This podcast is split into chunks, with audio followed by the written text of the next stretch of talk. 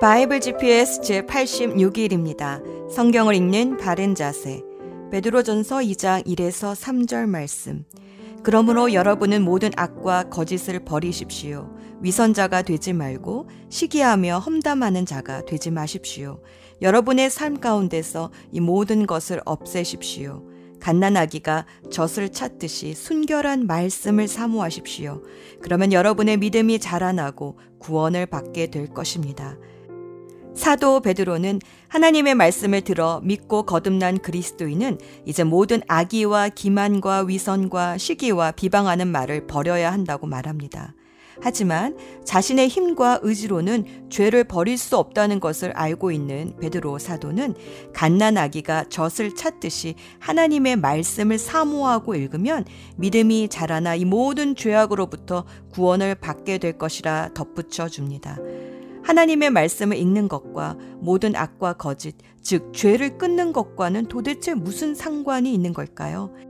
시편 기자도 시편 119편 11절 말씀에서 자기가 죄 짓지 않으려고 주님의 말씀을 자신의 마음속에 둔다고 고백합니다.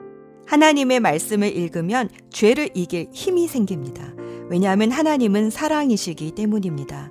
말씀을 통해 하나님의 사랑이 전달되면 사랑의 욕구가 죄의 욕구를 이기게 됩니다. 앤드류 뉴버그라는 박사님은 펜실베니아 대학에서 명상이 뇌에 어떤 변화를 일으키는가를 연구했습니다. 그런데 사랑의 하나님을 묵상할 때에 뇌 기능이 최고로 향상된다는 것을 발견했습니다. 사랑의 하나님을 묵상할 때에 전전 두피질이 발달되면서 그에 따라 공감과 동정과 극률과 이타심의 역량이 높아집니다. 또 사랑의 하나님을 예배할 때에 타인 중심의 사랑이 커질 뿐만 아니라 사고력과 기억력이 더 좋아진다고 말합니다. 우리의 두뇌를 경직시키는 것은 두려움이고 활성화시키는 것은 사랑입니다. 성경 전체의 큰 이야기는 하나님이 우리를 사랑하셔서 독생자 아들까지 십자가에 내어주시고 구원하셨다는 이야기입니다. 그 사랑의 이야기에 우리의 마음이 넉넉해집니다. 두려움이 사라집니다. 사실 인간이 죄를 짓는 것은 두려움 때문에 자기가 자기를 보호하려는 본능 때문인지도 모릅니다. 그런데 주님의 사랑을 자꾸만 읽고 듣고 묵상하다 보면 마음이 넉넉해집니다. 두려움이 사라집니다. 억울한 일을 당해도 원수는 내가 갚는 것이 아니라 하나님이 갚아주신다 하니 섭섭할 것도 없습니다. 죄를 이길 힘이 생기는 것은 당연합니다. 그래서 사도 바울은 목회로 어려움을 겪고 있는 디모데에게 디모데우서 3장 17절 말씀을 통해 하나님의 사람을 유능하게 하고 온갖 선한 일을 할 수 있게 하는 것은 성경이니 열심히 성경을 읽으라고 권면합니다. 오늘도 나를 사랑한다고 끊임없이 고백해 주시는 성경을 통해 신령한 젖을 사모하듯 열심히 읽어봅시다. 죄를 이길 힘을 주십니다. 오늘의 여정. 오늘은 바울이 쓴 목회 서신서인 디도서, 디모데후서, 그리고 베드로 사도가 쓴 베드로 전서를 읽습니다. 디도서는 사도 바울이 4차 선교 여행 때 크레테 섬에서 목회하라고 남겨둔 디도에게 보낸 목회 서신입니다. 디도는 바울의 헬라인 제자로서 바울과 고린도 교회가 서로 어려움을 겪고 있을 때 바울이 쓴 눈물의 서신서를 들고 고린도 교회 방문해서 갈등을 풀어주었던 해결사이기도 했습니다. 디도의 이런 기질은 소심한 디모데와는 달리 담대하고 중재도 잘하는 성품이었던 것 같습니다. 그래서인지 거짓말쟁이고 자기 배만 채우는 악한 짐승들이며 게으름뱅이들이다 라고 소문난 크레타 섬의 모경도 담대하게 해낸 것 같습니다. 사도 바울은 각 마을마다 세워질 가정교회의 지도자들은 가정에서나 사회에서나 본이 되는 사람을 세워야 한다고 그 기준을 정해줍니다. 또 그레테섬 안에 들어온 거짓 교사들을 경계하고 교회 안의 성도들은 나이별, 성별로 어떤 삶을 살아야 하는지 구체적으로 가르치라 안내해 줍니다. 특히 모세의 율법으로 자꾸만 논쟁을 일으키는 사람들에 대해서는 경고하고 듣지 않으면 관계를 끊어버리고 거기에 더 이상 에너지 낭비하지 말고 선한 일을 통해 본을 보이며 복음을 전하는 일에 힘쓰라고 권면합니다. 그리고 니고블라에서 만나자 하는 인사로 편지를 마무리합니다. 디모데 후서는 사울이 로마 감옥에서 이제 곧 순교 당할 날을 앞두고 유서처럼 자신의 삶을 정리하며 자신의 영적인 아들 디모데에게 보낸 바울의 마지막 서신입니다.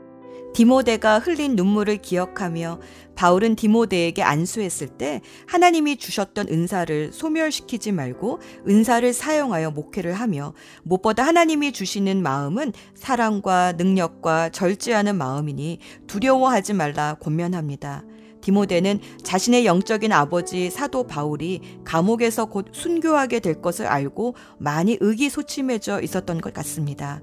그런 그에게 믿음의 군사로 함께 고난을 달게 받자라며 바울은 용기를 북돋워 줍니다. 또 목양할 때에 복음의 가르침을 충성된 일꾼에게 가르쳐서 그 사람들이 또 다른 사람들을 가르칠 수 있도록 제자 양육을 하라고 목회의 팁도 알려줍니다.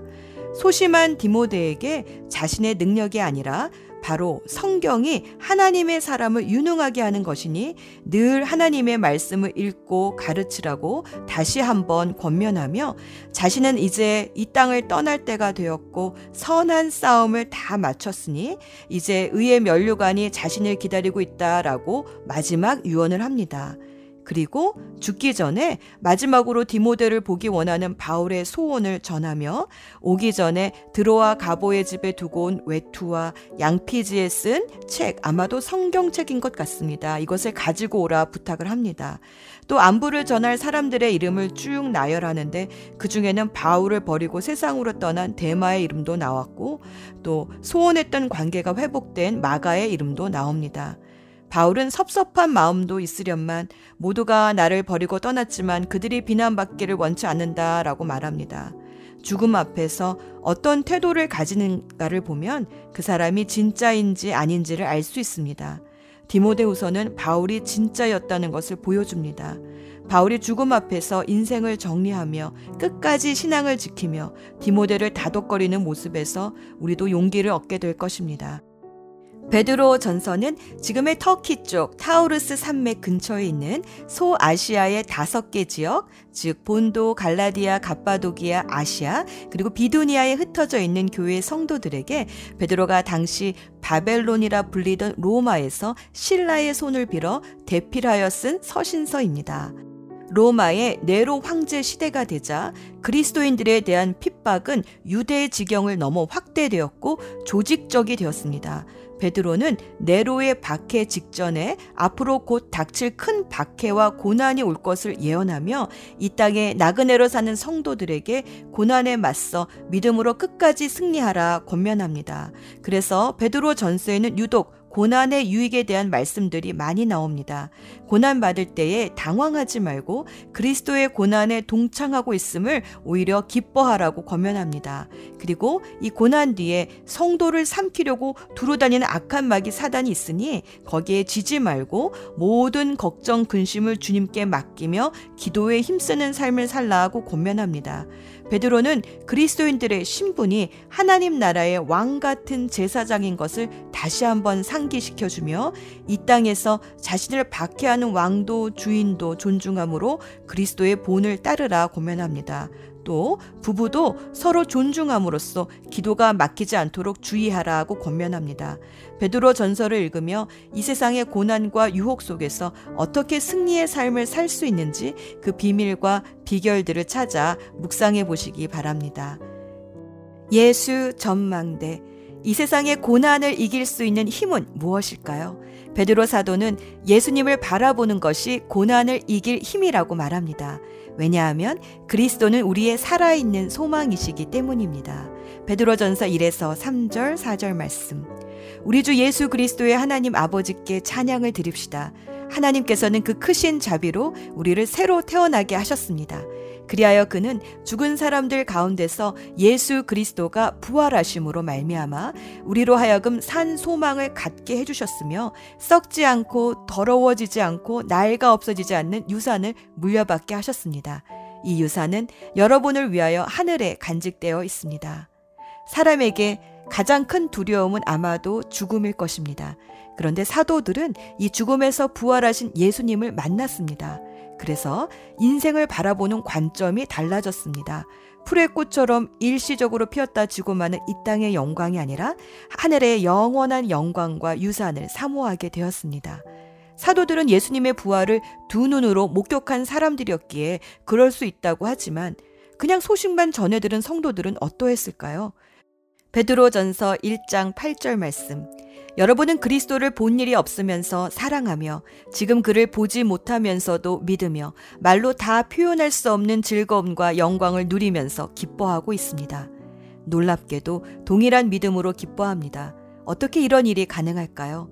사도들이 전해준 복음은 그냥 말이 아니라 능력이었습니다. 이 복음을 통해 귀신이 쫓겨나가고 병이 나았고 미움과 증오가 사라지고 깨어진 관계가 회복되고 무엇보다 말할 수 없는 마음의 기쁨과 평강을 경험했습니다.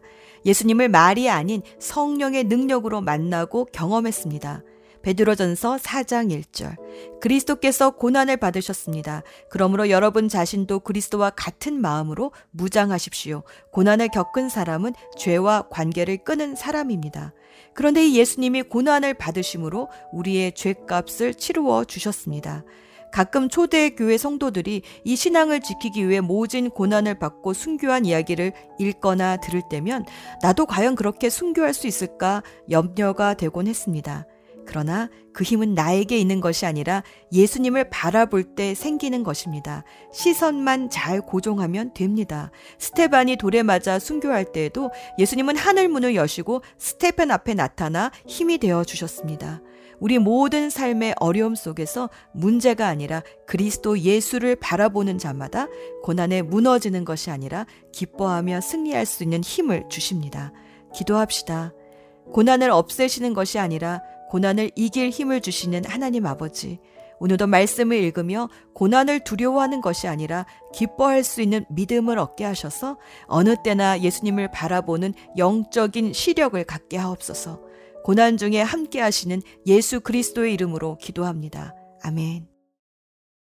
디도서 1장 하나님의 종이며 예수 그리스도의 사도인 나 바울은 하나님께서 선택하신 백성의 믿음을 굳게 하며 하나님의 진리를 깨닫는 일을 돕기 위해 보내졌습니다.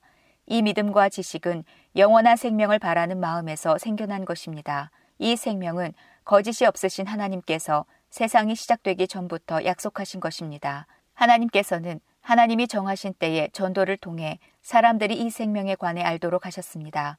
나는 우리 구주이신 하나님의 명령대로 전도의 임무를 맡아 이 말씀을 전합니다. 나는 같은 믿음 안에서 내게 친아들과도 같은 디도에게 이 편지를 씁니다. 하나님 아버지와 우리 구주 예수 그리스도의 은혜와 평안이 함께하기를 빕니다. 내가 그대를 크레타 섬에 두고 온 것은 미처 못다한 일들을 정리하고 각 마을에 장로들을 세우는 일을 돕게 하기 위해서입니다. 장로는 다른 사람들에게 책망받을 것이 없어야 하고 한 명의 아내만 두어야 하며 자녀들도 믿는 사람이어야 합니다. 자녀들이 거칠거나 불순종해서는 안 됩니다. 감독은 하나님을 섬기는 일을 맡은 사람이기 때문에 흠이 없는 사람이어야 하며 교만하고 이기적이거나 화를 잘 내서는 안 됩니다. 술을 좋아하고 싸우기를 잘하며 남을 속여 자신의 이익을 챙기는 사람이어서도 안 됩니다. 손님을 집으로 초대해 그들을 대접하기를 잘하고 선한 일을 하기 좋아하며 지혜롭고 바르게 살며 경건하고 절제할 줄 아는 사람이어야 합니다. 믿음으로 우리가 가르치는 진리의 말씀에 순종하며 참되고 바른 교훈으로 다른 사람을 도울 줄 아는 사람이어야 합니다. 또한 바른 교훈으로 진리를 거스르는 사람들의 잘못을 바로 잡아 줄 줄도 알아야 합니다. 복종하지 않고 터무니없는 말을 하며 사람들을 잘못된 길로 이끄는 사람들이 많이 있는데 특히 이방인들도 할례를 받아야 한다고 주장하는 사람들 중에 많이 있습니다. 그들이 더 이상 헛된 말을 하지 못하도록 막으십시오. 그들은 거짓된 가르침으로 모든 가정을 망가뜨리고 있습니다. 사람들의 마음을 속여 돈을 벌려는 속셈으로 떠들어대는 그들을 막으시기 바랍니다. 크레타의 예언조차도 이렇게 말했습니다. 크레타인은 다들 거짓말쟁이다. 그들은 자기 배만 채우는 악한 짐승이며 게으름뱅이들이다. 예언자의 말이 옳습니다. 잘못된 것을 바로잡아 그 사람들에게 말해주고 엄격하게 대하십시오. 그러며 믿음 안에 굳게 서게 되기 때문에 그들이 유대인의 지어낸 이야기들에 더 이상 귀 기울이지 않고 진리를 따르지 않는 사람들의 명령에도 마음이 흔들리지 않게 될 것입니다. 깨끗한 자에게는 모든 것이 깨끗하지만 죄에 빠져 믿지 않는 자들에게는 깨끗한 것이 아무것도 없고 생각도 악해져서 옳은 것조차도 잘못된 것처럼 보입니다. 그들은 하나님을 안다고 말하지만 그들의 악한 행동을 보면 하나님을 아는 사람들 같지 않습니다. 그들은 복종하지도 않고 선한 일을 전혀 하지 않습니다. 디도서 2장 그대는 사람들에게 참된 가르침을 따르도록 말하십시오. 나이 많은 남자들에게는 절제하며 신중하고 지혜롭게 행동하도록 가르치고 그들이 믿음과 사랑과 인내로 굳게 설 수 있도록 하십시오.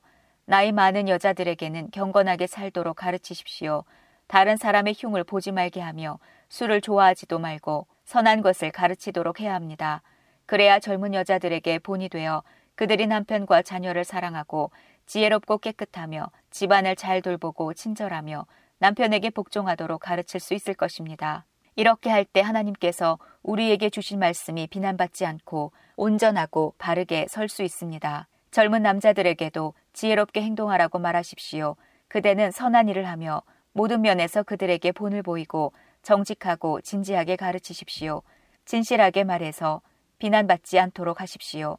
그러면 우리를 반대하려는 사람들이 더 이상 반대하지 못하고 흠을 찾을 수도 없게 되어 오히려 그들 스스로가 부끄러워할 것입니다. 종들에게는 항상 주인에게 복종하도록 가르치십시오. 주인을 기쁘게 하고 주인과 말다툼하지 말며 주인의 물건을 훔치지 않도록 하십시오. 종들은 주인에게 자신이 믿을 만한 사람임을 보여주어야 합니다. 모든 일에 충성할 때 우리 구주 하나님의 좋으신 가르침을 널리 빛내게 될 것입니다. 우리는 이제 하나님의 은혜를 받았습니다. 그 은혜는 모든 사람을 구원하시는 하나님의 사랑입니다. 은혜를 받은 사람은 하나님을 대적하거나 세상 사람들을 따라 악한 일을 해서는 안 되며 하나님을 존경하고 따르며 신중하고 바르게 살아가는 모습을 보여주어야 합니다. 우리의 크신 하나님과 구주 예수 그리스도가 오실 그날까지 충성스럽게 살아갈 때 우리의 큰 소망 되신 예수님께서 영광 가운데 나타나실 것입니다. 예수님께서는 우리를 위해 자기 자신을 주셨습니다. 우리를 모든 악에서 구원하시고 깨끗하게 하셔서 선한 일을 하기에 힘쓰는 그의 백성이 되게 하시려고 우리를 대신해서 죽으셨던 것입니다. 사람들에게 이 모든 것을 널리 전하십시오. 그대는 그러한 권위를 가졌습니다. 그 권위로 사람들을 격려하고 가르쳐서 아무도 그대를 업신여기지 못하게 하십시오. 디도서 3장 그대는 성도들이 다스리는 자와 정부 지도자들의 권위에 순종하고 늘 선한 일에 힘쓰도록 그들을 가르치십시오. 또한 남을 헐뜯거나 욕하지 않고 모든 사람과 사이좋게 지내며 부드럽고 공손하게 대하도록 가르치십시오. 이전에는 우리 역시 어리석은 사람이었습니다. 순종하지 않고 잘못된 행동을 하며 육체의 즐거움을 따라 세상 일의 노예가 되었고 악한 일을 하며 남을 미워하고 질투하며 살았던 사람들이었습니다. 그러나 우리 구주 하나님의 자비와 사랑이 우리에게 나타났습니다. 우리는 우리의 올바른 행동을 통해서가 아니라 하나님의 은혜로 구원을 받았습니다. 그분은 우리를 깨끗하게 씻어 새로운 사람이 되게 하시고 성령으로 새롭게 하셨습니다. 하나님께서는 우리 구주 예수 그리스도를 통해 우리에게 이 성령을 풍성히 부어 주셔서 우리가 하나님과 올바른 관계를 맺게 하셨습니다. 이 모든 것이 하나님의 은혜입니다. 하나님께서 우리에게 성령을 주심으로 이제 우리가 그토록 소원하던 영원한 생명을 누리게 된 것입니다. 이 모든 말이 참된 말이니 그대가 사람들에게 잘 이해시켜 주기를 부탁합니다. 하나님을 믿는 사람은 선한 일을 하는데 힘써야 합니다. 이것은 아름다우며 사람들에게 도움이 되는 일입니다. 어리석은 논쟁이나 쓸데없는 족보 이야기, 그리고 모세의 율법에 대한 말다툼을 피하십시오. 그런 것은 아무 가치도 없으며 아무에게도 도움이 되지 않습니다. 만일 누군가 논쟁을 일으키거든 그에게 경고하십시오. 계속 듣지 않으면 다시 경고하고 그래도 안 되면 그와의 관계를 끊어버리십시오. 그런 이는 자기가 잘못하는 줄 알면서도 계속 죄를 짓는 사람입니다. 내가 아데마나 두기고를 그대에게 보내리니 그들이 도착하면 그대는 니고볼리에 있는 나에게 빨리 오십시오. 이번 겨울은 거기서 머물 계획입니다. 율법사 세나와 아볼로를 먼저 떠나 보내십시오. 여행길이 불편하지 않도록 될 수 있는 한 필요한 것들을 잘 챙겨주시기 바랍니다. 우리 모두는 열심히 선한 일을 하고 도움이 필요한 사람들에게 도움을 주는 습관을 길러야 합니다. 그래야 유익한 삶을 살았다고 할 수 있을 것입니다. 나와 함께 있는 모든 사람들이 그대에게 안부를 전합니다. 믿음 안에서 우리를 사랑하는 모든 사람들에게 안부를 전해 주십시오. 하나님의 은혜가 여러분에게 있기를 기도합니다. 디모데 후서 1장 그리스도 예수 안에 있는 생명의 약속을 전하라는 하나님의 뜻에 따라 예수 그리스도의 사도가 된 나 바울은 나의 사랑하는 아들 디모데에게 편지를 씁니다. 하나님 아버지와 우리 주 예수 그리스도께서 은혜와 자비와 평안을 내려주시기를 빕니다. 나는 밤낮으로 기도할 때마다 그대를 기억하면서 하나님께 감사드립니다. 하나님은 우리 조상의 하나님이시며 또한 나의 하나님이십니다. 그분을 섬기는 것은 진정 나의 기쁨입니다. 나는 그대가 떠날 때에 흘렸던 눈물을 기억하고 있으며 어서 빨리 그대를 만나고 싶습니다. 다시 만난다면 얼마나 기쁘겠습니까? 나는 그대의 진실한 믿음을 기억하고 있습니다. 그 믿음은 그대의 할머니 로이스와 어머니 유니게에게 있었던 것인데 이제 그대가 그 믿음을 물려받았습니다. 내가 왜 하나님께서 그대에게 주신 은사를 사용하라고 말하는지 아시겠습니까? 하나님께서는 내가 그대에게 손을 얹고 기도할 때 은사를 주셨습니다. 작은 불꽃이 큰 불을 일으키듯 그대가 받은 은사를 잘하게 하십시오. 하나님께서는 우리에게 두려워하는 마음을 주신 것이 아니라 능력과 사랑과 절제하는 마음을 주셨습니다. 그러므로 우리 주 예수님을 증거하는 것을 부끄러워하지 마십시오. 또한 주님을 위해 감옥에 갇힌 나에 대해서도 부끄러워하지 말기 바랍니다. 오히려 복음을 위해 함께 고난을 받으십시오. 하나님께서 이 모든 것을 할 수 있는 능력을 주실 것입니다. 하나님께서는 우리를 구원해 주시고 그분의 거룩한 백성으로 삼으셨습니다. 이것은 우리가 무언가 큰 일을 해서가 아니라 그분이 원하셔서 그분의 은혜로 된 것입니다. 그 은혜는 세상이 시작되기 전에 예수 그리스도를 통해 우리에게 이미 주어졌습니다. 그리고 우리 구주 예수 그리스도가 오시고 나서야 비로소 우리에게 보여졌습니다. 예수님께서는 죽음의 권세를 깨뜨리시고 복음을 통해 영원한 생명의 길을 보여주셨습니다. 나는 이 복음을 전하는 사람으로 선택받았고 또 사도와 교사의 직무를 맡았습니다. 내가 복음을 전하는 일 때문에 고난을 받지만 이에 대해 조금도 부끄러워하지 않습니다. 그것은 내가 지금까지 믿어온 한 분, 예수 그리스도를 잘 알고 있기 때문입니다. 또 주님은 내게 맡기신 것을 세상 끝날까지 안전하게 지키실 것이라고 확실히 믿기 때문입니다. 내게서 들은 진리의 가르침을 잘 따르십시오. 그래서 예수 그리스도 안에서 우리가 가지게 될 믿음과 사랑의 본으로 삼으십시오. 우리 안에 계신 성령께 도우심을 구하며 그대에게 맡겨진 진리를 소중히 간직하십시오. 그대도 알다시피 아시아에 있는 모든 사람들이 나를 버렸습니다. 심지어 부겔로와 허모게네마저도 나를 떠났습니다. 주님께서 오네시보로의 가족에게 은혜를 베푸시기를 기도합니다. 그는 여러 번 나를 찾아와 격려해 주었으며 내가 감옥에 갇힌 것도 부끄러워하지 않았습니다. 그는 로마에 왔을 때 사방으로 나를 찾아다닌 끝에 나와 만날 수 있었습니다. 주님께서 다시 오실 그날에 오네시보로에게 자비를 베푸시기를 진심으로 기도합니다. 에베소에 있을 때에도 그가 나를 얼마나 잘 돌보아 주었는지는 그대도 알고 있을 것입니다. 디모데 후서 2장 나의 사랑하는 아들 디모데여 예수 그리스도의 은혜로 인해 강하고 담대하십시오. 내게서 들은 가르침을 충성된 사람들에게 가르치십시오. 그러면 그들이 또다시 다른 사람에게 말씀을 가르칠 것입니다. 예수 그리스도의 훌륭한 군사답게 지금 우리가 받는 고난을 함께 겪으십시오. 군사는 자신의 지휘관을 따라 그를 기쁘게 해야 하기 때문에 이 세상의 작은 일에는 신경을 쓸 수가 없습니다. 경기하는 사람이 규칙을 어기면 상을 받을 수가 없습니다.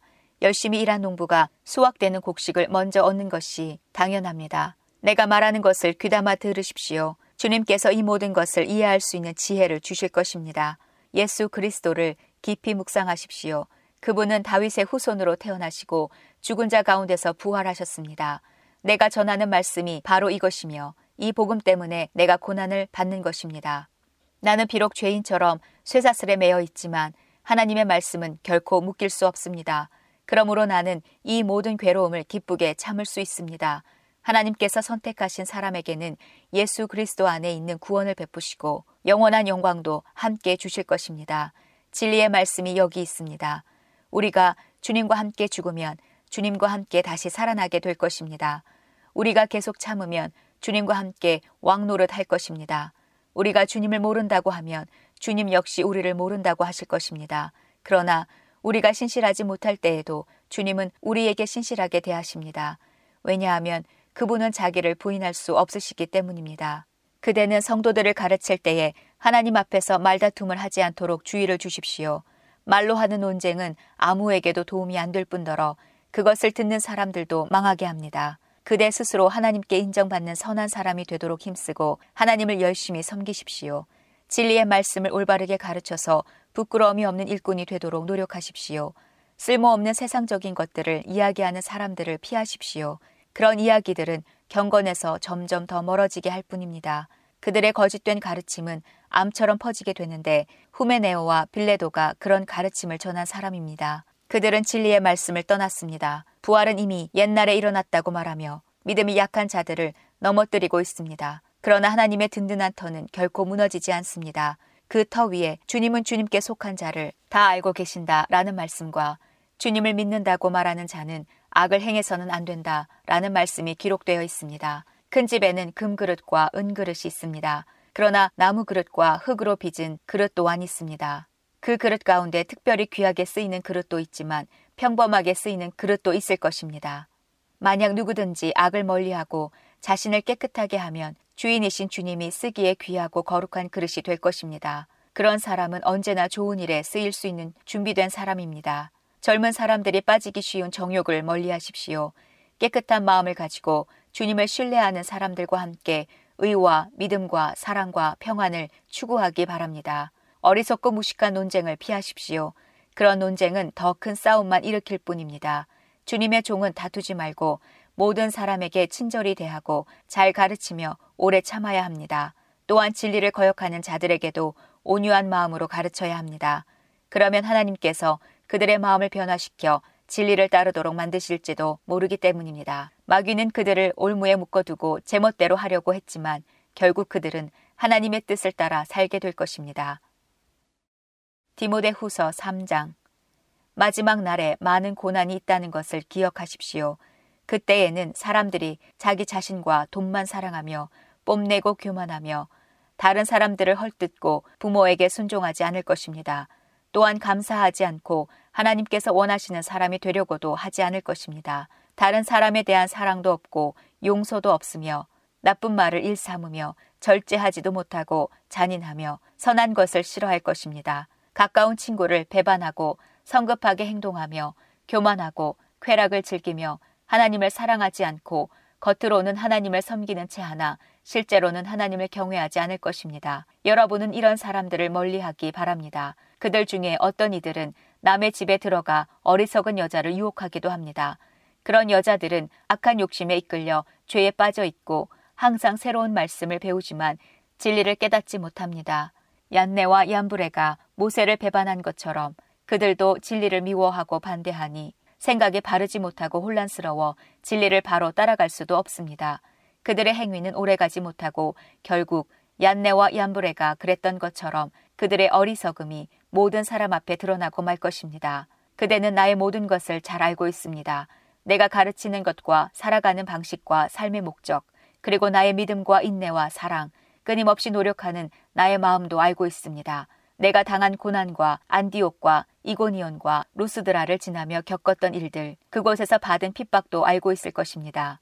그러나 주님께서는 그 모든 어려움 가운데서 나를 구해 주셨습니다.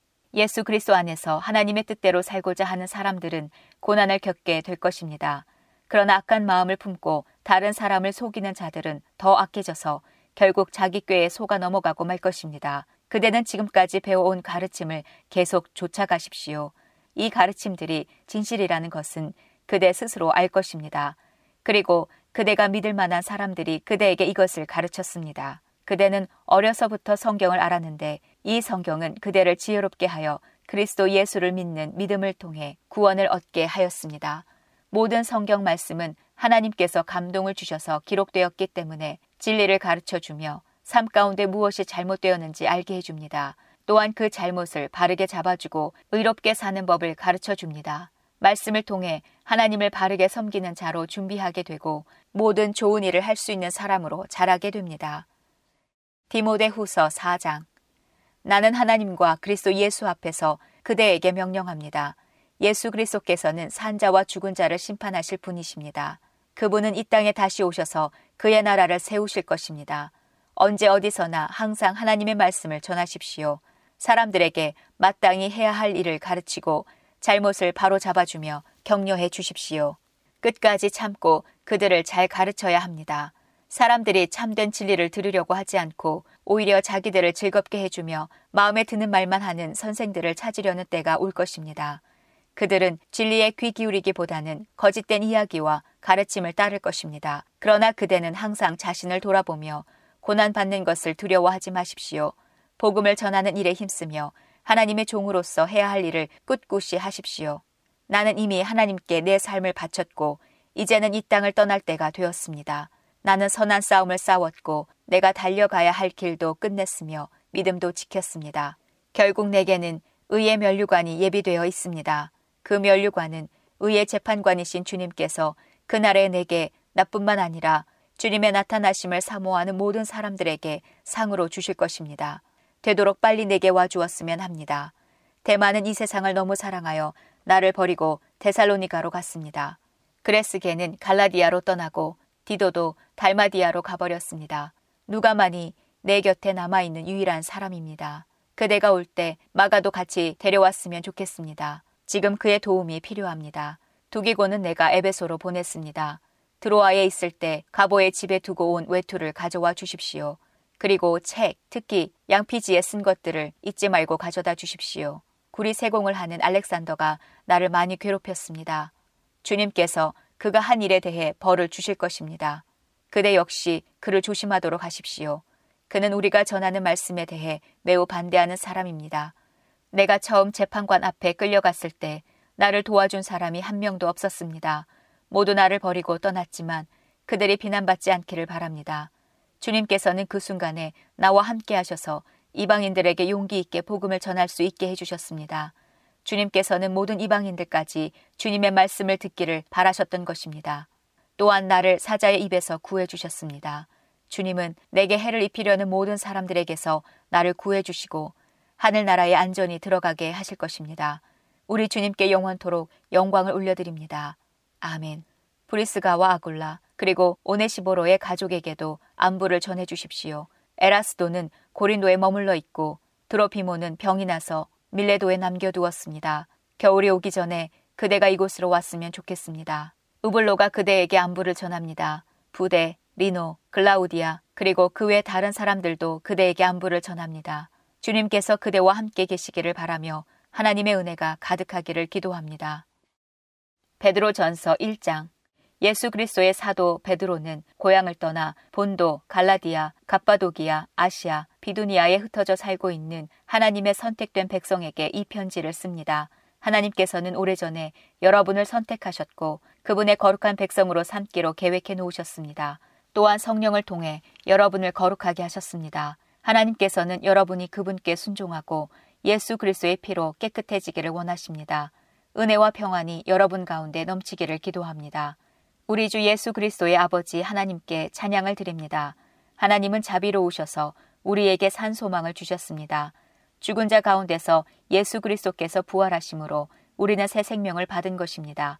이제 우리는 하나님께서 그분의 자녀들에게 주려고 준비해 두신 복을 소망합니다. 이 복은 여러분을 위해서 하늘에 간직되어 있으며 결코 썩거나 그 아름다움이 변하지 않습니다. 하나님께서는 크신 능력으로 여러분의 믿음을 든든히 지켜주셔서 구원의 날이 이를 때까지 여러분을 안전하게 보호해 주십니다. 마지막 때가 되면 하나님께서는 여러분에게 구원을 베풀어 주실 것입니다.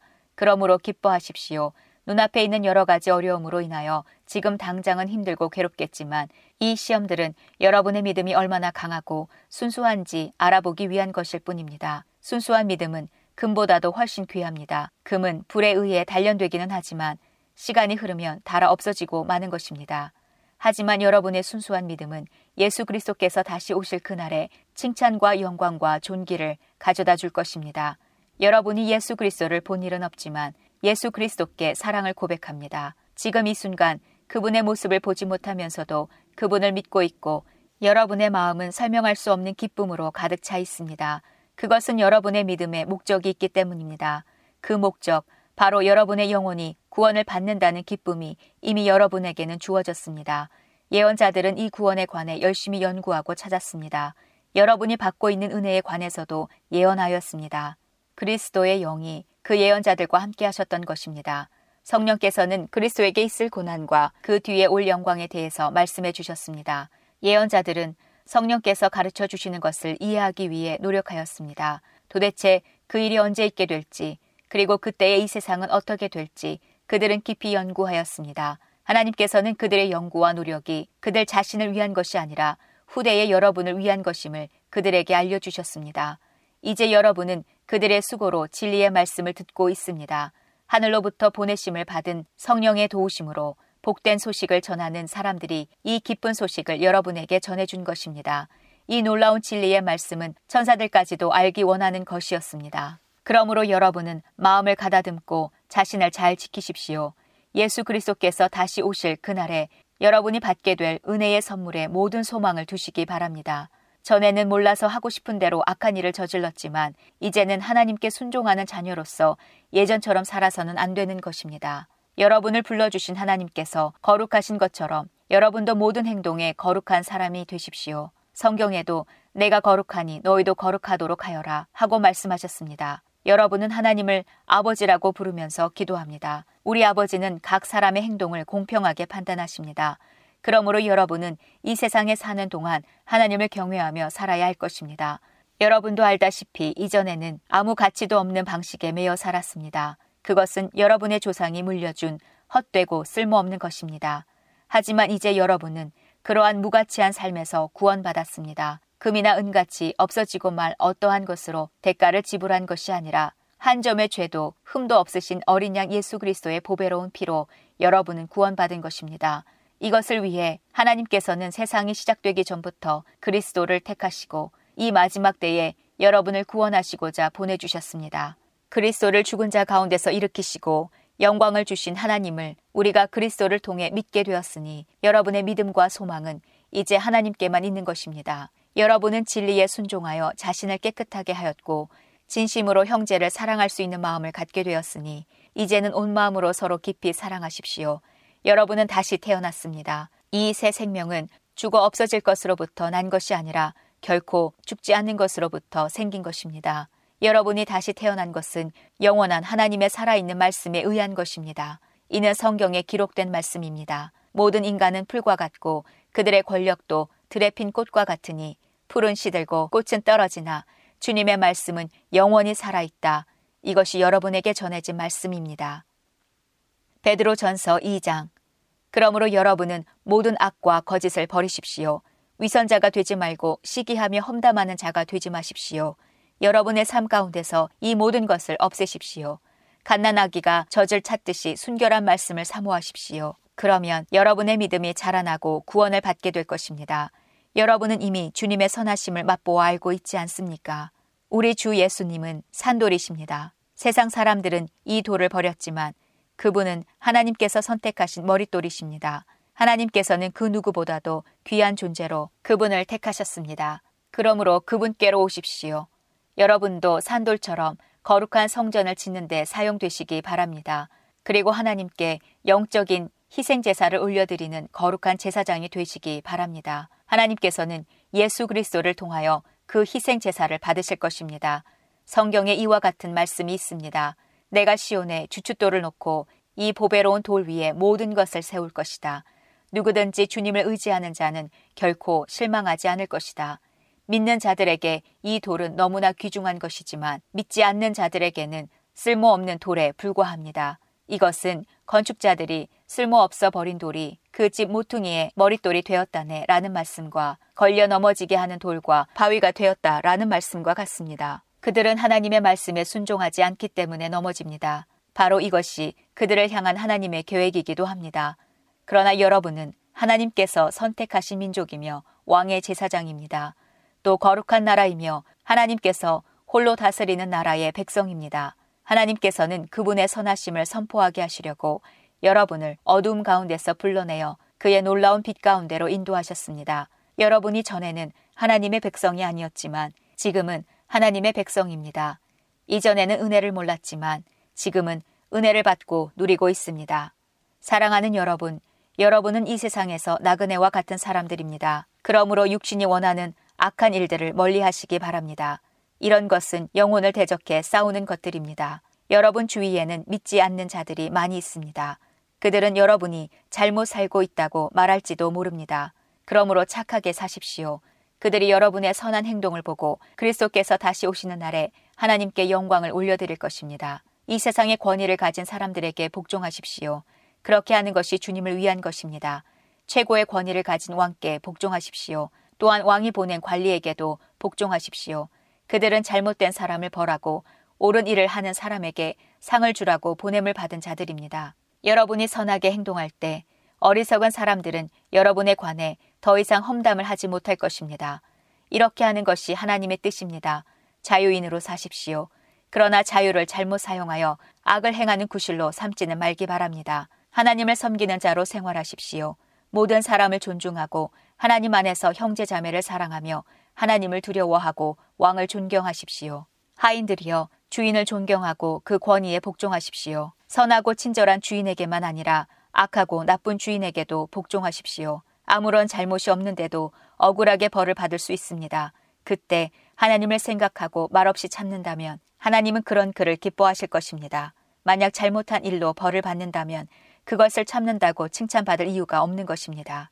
여러분이 선한 일을 하고 고난을 받을 때 인내할 수 있다면 그것은 하나님 보시기에 참으로 아름다운 일이 됩니다. 이것을 위해 여러분은 부르심을 받았습니다. 그리스도께서 여러분을 위해 고난을 받으심으로 우리가 따라야 할 모범을 보여주셨습니다. 그러므로 그리스도의 발자취를 따르십시오. 그분은 죄가 없으시며 거짓을 말한 적도 없으십니다. 예수님은 모욕을 당해도 욕하지 않으시고 고난을 받을 때도 위협하지 않으셨습니다. 그는 모든 것을 공정하게 심판하시는 하나님의 손에 자신을 맡기셨습니다. 그리고 몸소 우리 죄를 짊어지고 십자가에 달려 돌아가심으로써 우리가 더 이상 죄를 위해 살지 않고 의를 위해 살 수 있게 하셨습니다. 그리스도께서 상처를 입으심으로써 우리가 낫게 된 것입니다. 여러분은 길 잃은 양처럼 잘못된 길로 갔지만 이제는 영혼을 살피시는 목자와 보호자의 품으로 되돌아왔습니다.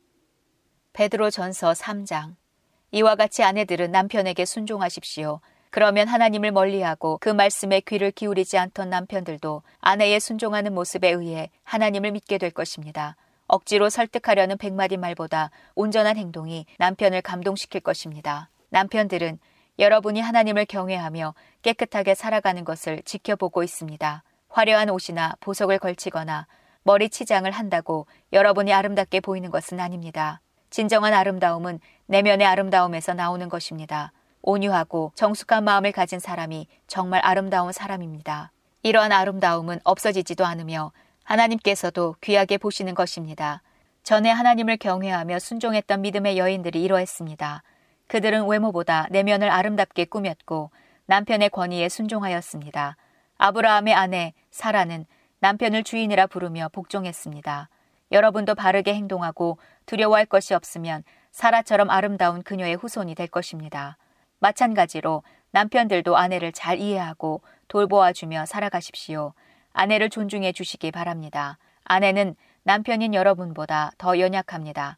그러나 하나님께서는 여러분에게 주시는 것과 똑같은 은혜인 참 생명을 아내들에게도 주셨습니다.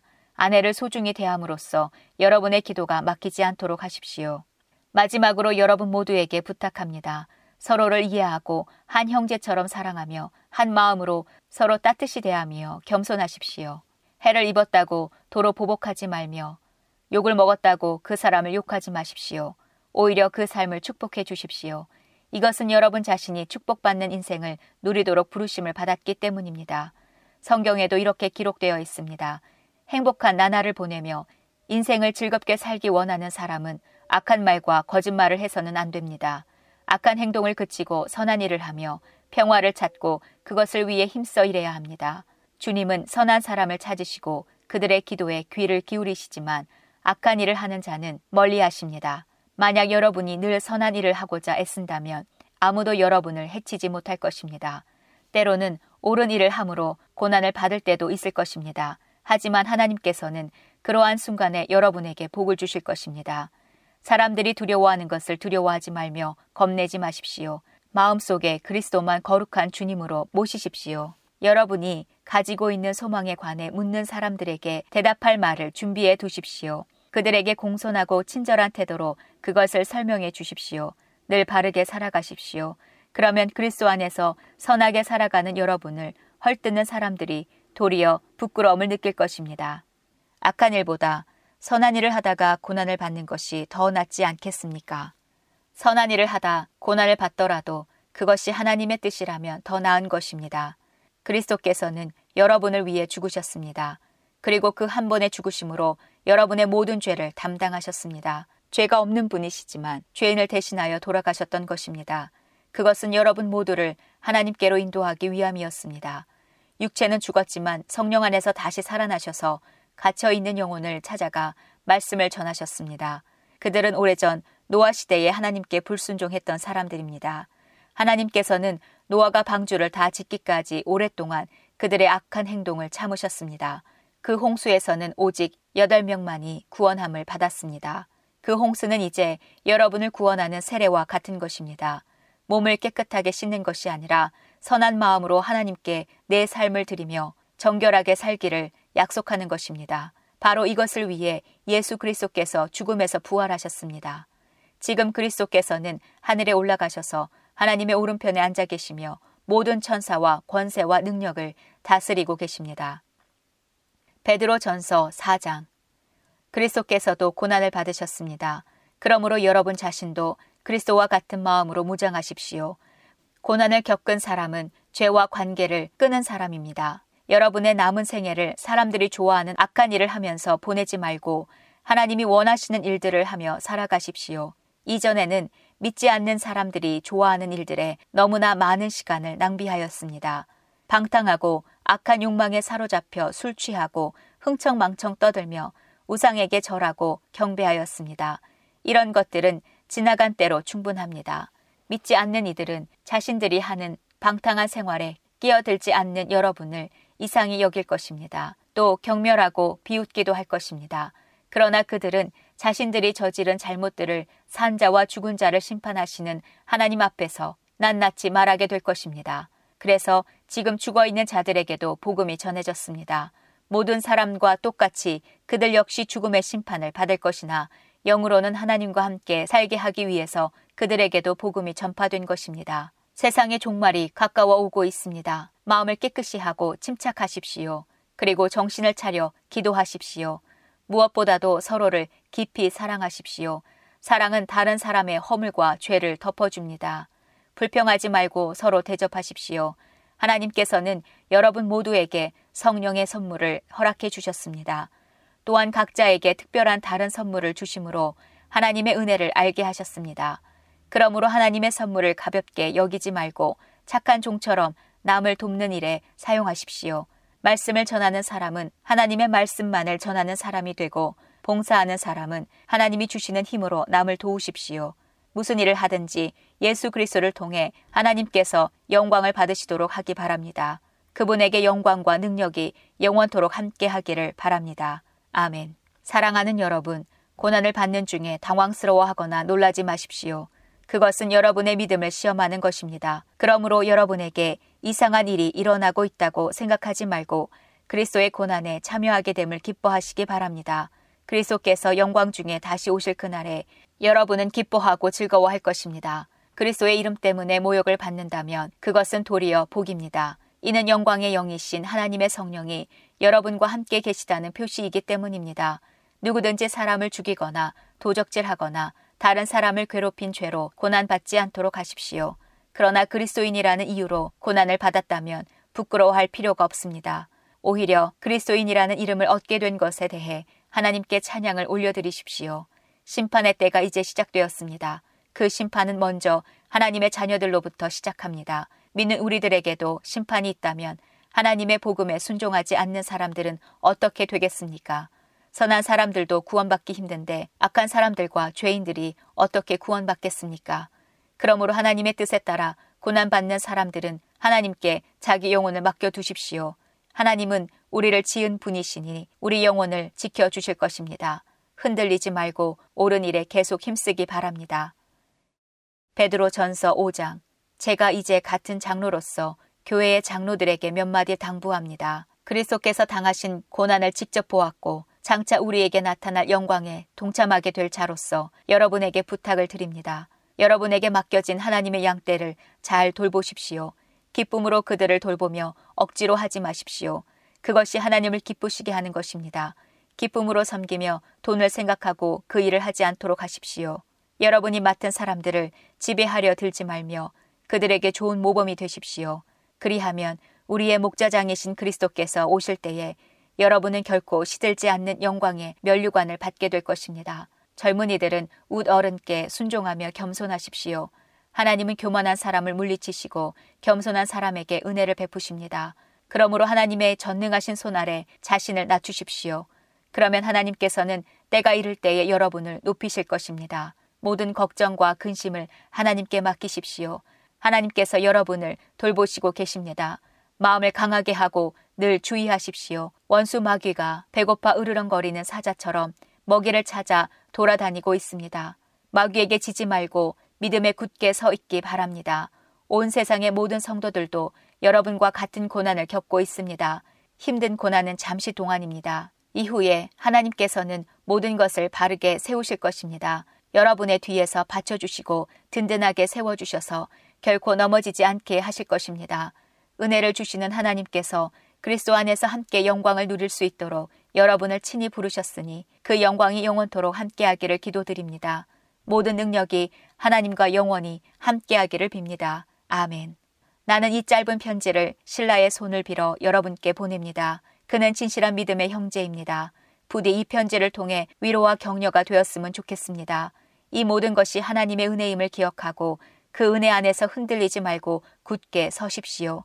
여러분과 함께 택함을 받은 바빌론에 있는 교회가 여러분께 무난합니다. 그리스도 안에서 내 아들 된 마가도 여러분에게 무난합니다. 여러분도 만날 때마다 그리스도의 사랑으로 서로 무난하십시오. 그리스도 안에 있는 여러분 모두에게 평안이 함께 하기를 빕니다.